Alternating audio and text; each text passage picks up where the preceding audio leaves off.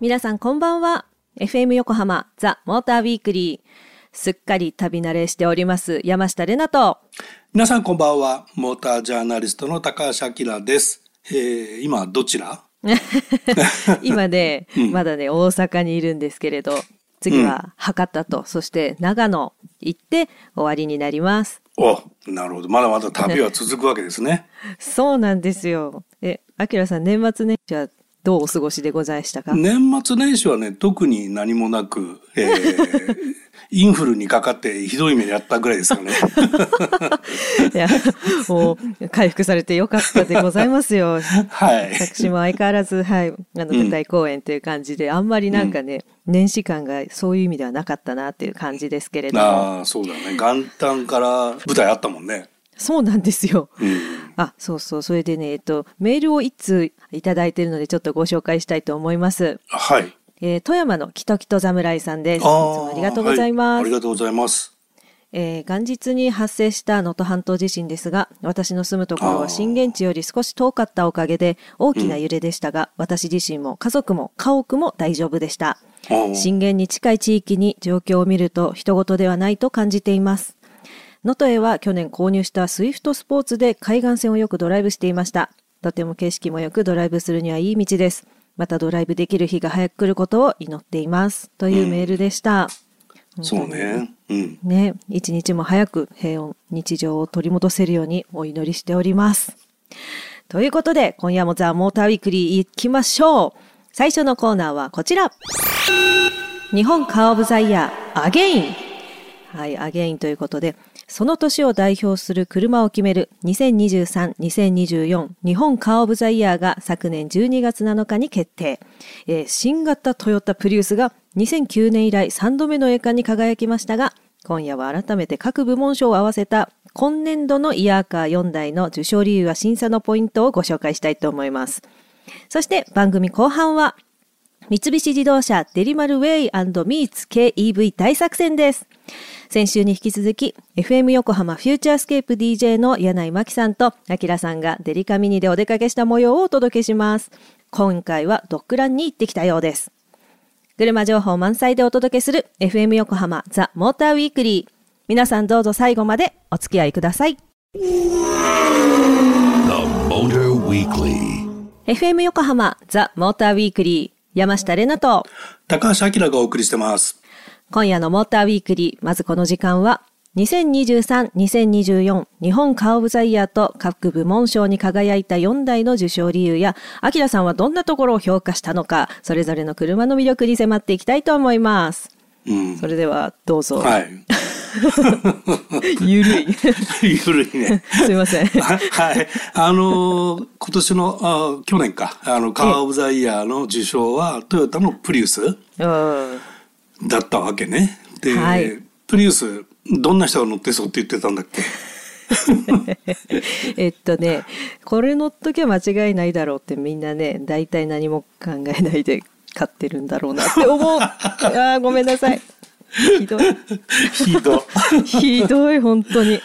公式サイトではあの、はい、受賞理由これがあの、はい、空力性能の最優先からスタイリッシュなモノフォルムに変わりましたとか低重心化とロングオイルベースになってね、あの、動的性能の著しい向上を実現したことが高く評価というようなことが、あの、書いてるんだけど、これ、まあ、俺が評価した部分っていうのは、もうデザインがさ、もうインパクト十分な、あの、エクステリア、ね、デザインだよね。はい。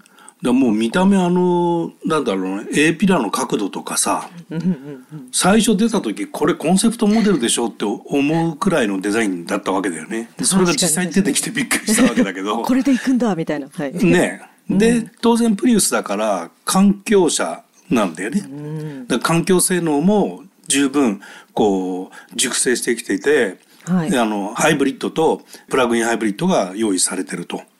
で特にねプラグインハイブリッドの方はねあの、はい、パフォーマンスカーなんだよね。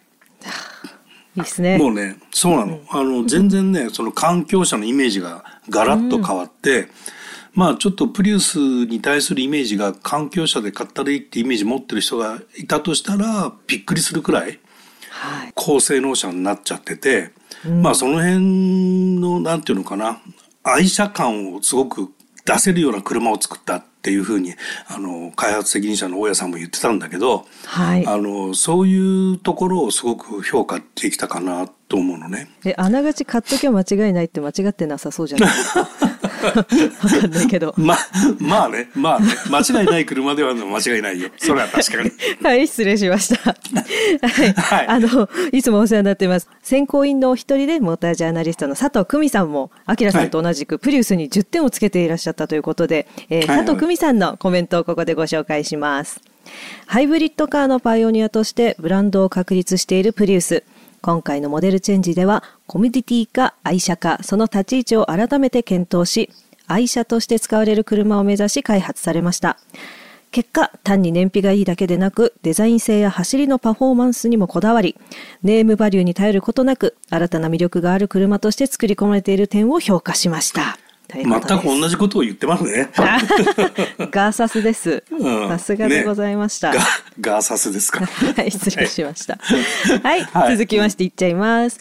えー、輸入車の最優秀モデル、インポートカーオブザイヤーに輝いたのは BMW X1 ということです。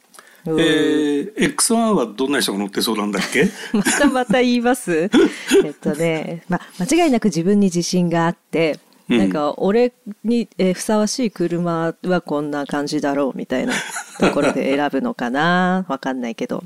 なるほど。そういう感じ。はい。はい、公式サイトの方のあの正式なコメント。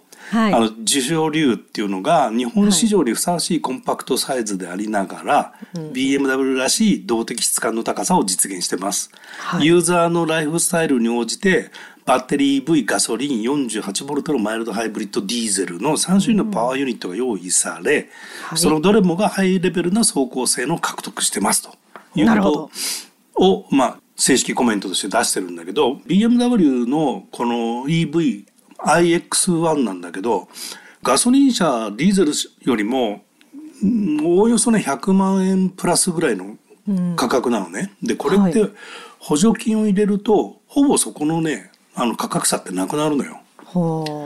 だから EV でもガソリンでもディーゼルでもほぼほぼ似たような金額に収まるっていうのもちょっとこれね BMW ジャパンの努力だと思うんだけど、うん、そういうことをやっているのね。すごい。うん、なんかどれ選んでもいいじゃんって感じですね。ですもんね。はい。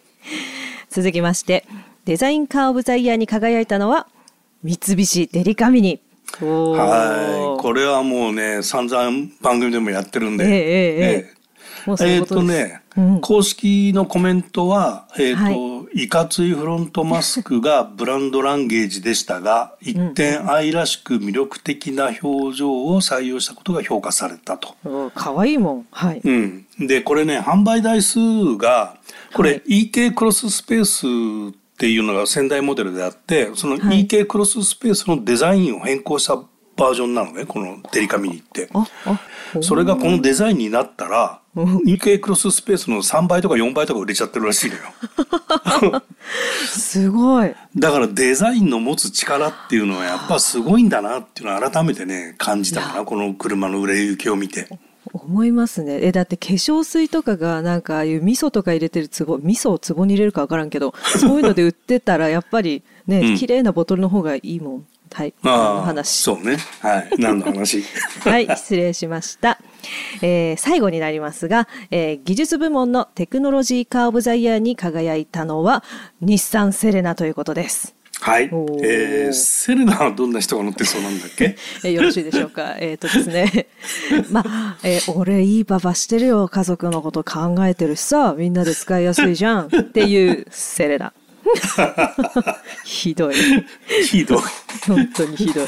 はい。これの正式コメントとしては、えーはい、ミニバンでありながら高速道路でハンズオフ可能なプロパイロット2.0を最上級グレードに採用しました、はい、えー、空力面ではミニバンの弱点である横風に強い、えー、細部処理を施している、えー、5ナンバー枠に収めながらあ5ナンバー枠ってこれあのエントリーモデルだけなんだけど、あの5ナンバー枠に収めながらタイヤサイズを拡大したにもかかわらず従来型並みの室内スペースを確保とそれと e パワー用に新開発された3気筒1.4リッターエンジンに対する評価も高いというのが正式コメントにあるんだけど、テクノロジーが評価されたっていうのはミニバンでテクノロジーってちょっと意外かもしれないんだけど確かにはい。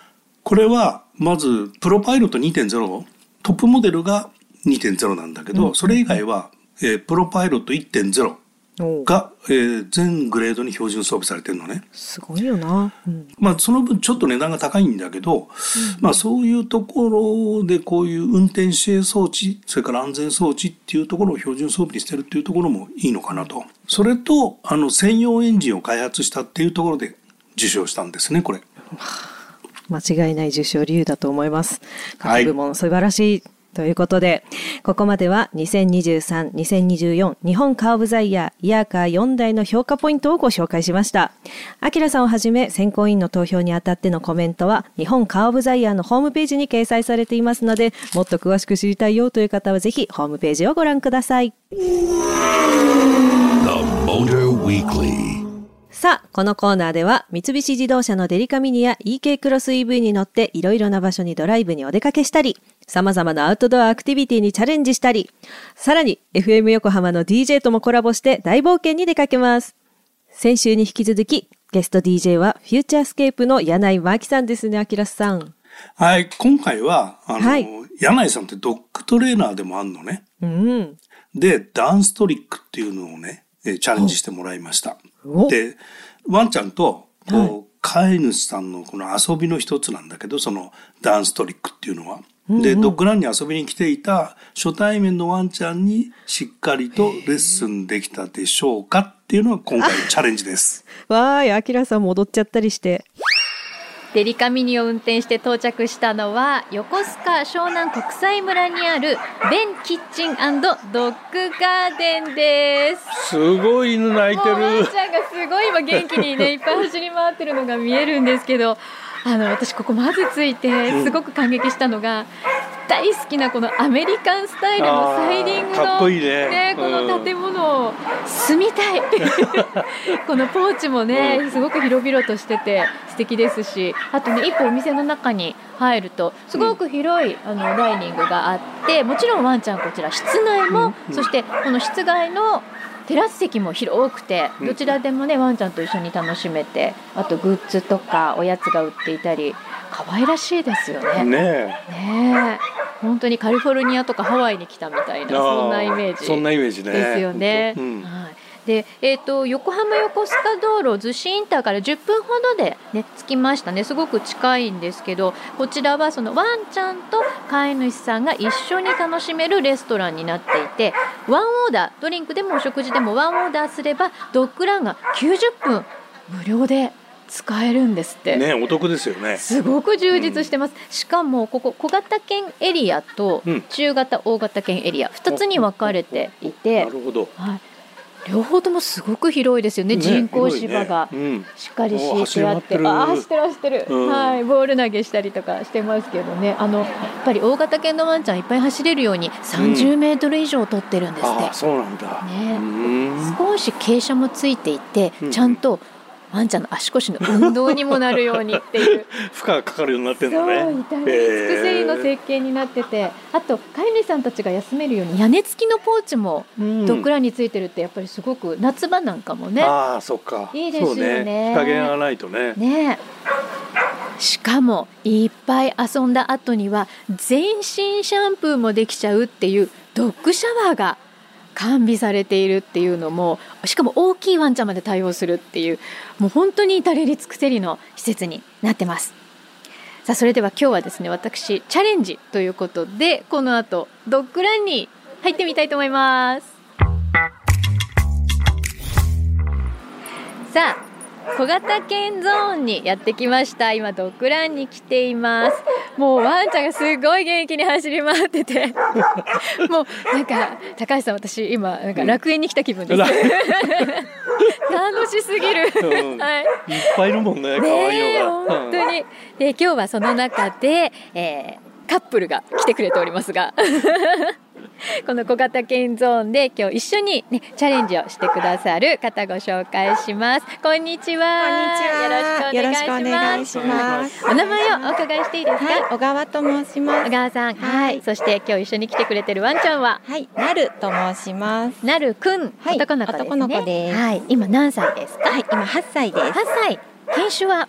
イタリアングレーハウンドですね。はい、はい、ものすごく足の速い。はい、そうです。ね、そしてこうシュッとした感じが魅力的の。はい、お母さんと似てますね。本当です似てます。似てますよね。見えないですかね。いいよ、シュッとしてて、はい、すごい素敵なカップル。ありがとうございます。ですけれど、今日はちょっと一緒にチャレンジをしていただけると嬉しいなと思ってお誘いしたんですが。ダンストリックって聞いたことありますか？聞いたことはあるんですけど、やったことはないです。はい、あのダンストリック、えー、ドッグダンスといって、はい、人間とワンちゃんが音楽に合わせて一緒に踊るという競技、まあ、スポーツがあるんですけれども、はい、その一つ一つの技がダンストリックといって、えこれあの人とワンちゃんとのコミュニケーションにすごくいいんですね。で今日はツイストという技をやってみたいと思います、はい、ツイストっていうのはワンちゃんと人が向かい合わせになって、はい、その場でワンちゃんがこう絵を描くようにくるんと一回りする、はい、というのが技ですね、ツイストという技になります、じゃあちょっとおやつを用意してもらってもいいですか、あお利口さんだね。もう完全にこう今集中してくれてるので、はい、もうバッチリできると思います。はい、まずワンちゃんのお顔の前におやつを持っていきます。はい、で欲しいね。そうだね。お口の前に持っていって、はい、このままかじらせながら誘導していくんですけど、はい、みんな集まってきた。みんな欲しいね。そうだね。いろんなワンちゃんがみんなツイストやりたいって言ってくれてる。お顔の前ですね。ちょうどワンちゃんのお顔の高さに合わせておやつを持っていきます。はい、なるくんそのままくるんと人の前で、はい、ぐるぐるっと円を描いて、はい、お座り、お座り、お座りして。はい、いい子だ。はい、いい子。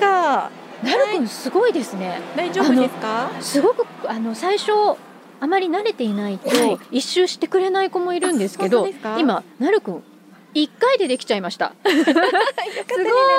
ね。なんかよかったね。そしたらそのまま今度はツイストって言いながら、はい、おやつをかじらせながらもう一周してみましょう。はい。はい。なる？ツイスト。ツイストだよ。ツイスト。はい、ツイスト。ツイスト。ツイスト。ツイスト。はい。一周しました。はい、グッボーイ。やー、できた。ジョリコさん。もうすぐできちゃいますね。大丈夫です。天才。よかったね。すごいね。そうなんです。で、これを繰り返していくと、はい、このくるんと回るっていう行為と、ツイストっていう、あのお座りとかと一緒ですよね。あの指示がだんだん頭でリンクしてくるので、ツイスト。はい、母さん。っていう風に繰り返していくと、はい、だんだん覚えてってくれます。で最終的には本当は、えー、人差し指だけでくるんと、人の目の前で回してツイストって言ってあげると、はい、もう回っていく自動的に回っていくっていうところまで仕上げると完成です。そうなんですね。はい、なるくんちょっと頑張ってみようか。よかったらぜひ、はい、やってみます。チャレンジしてみてください。はい、ありがとうございます。なるくん大成功。チャレンジ大成功です。やったありがとう。えー、チャレンジ成功おめでとうございます。ありがとうございます。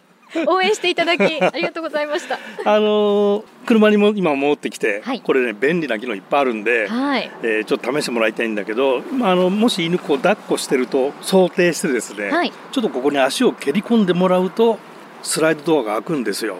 へえ。ちょっとやってもらっていいですか？この車体の下に足をスッと入れればいいんですか、はい、あ。本当だ。えこれすごく助かりますね、ね、私いつも自分の犬抱っこして、うん。必ずこう片手で「うん」って言って ね、開けてるので意外と大変です。ね、はい、これあの開け閉めができるんで。すごく便利ですよね。いいですね。楽ちん。でこのシートも撥水加工されてるんで、はい、まあもしワンちゃん足が汚れてたとしても、はい、まあ気にせずって感じも OK と。後でパッと拭けるしね。あちょっと触ってみていいですか？うん、あ本当だ。あこのすごく柔らかい部分これ、うんうん、撥水なんですね。撥水なの。